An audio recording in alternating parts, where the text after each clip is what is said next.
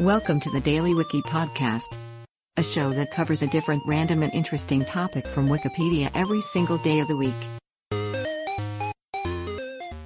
Today is July 29th, and here is today's featured Wikipedia article.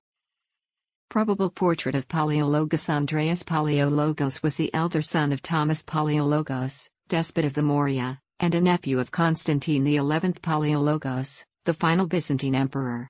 After the fall of Constantinople in 1453 and the Ottoman invasion of the Morea in 1460, Andreas's father fled to Corfu with his family.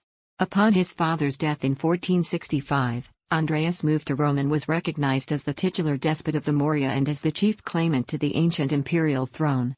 Although his father had never claimed the title, Andreas proclaimed himself Emperor of Constantinople from 1483 onwards, a claim that was supported by some of the Byzantine refugees who lived in Italy.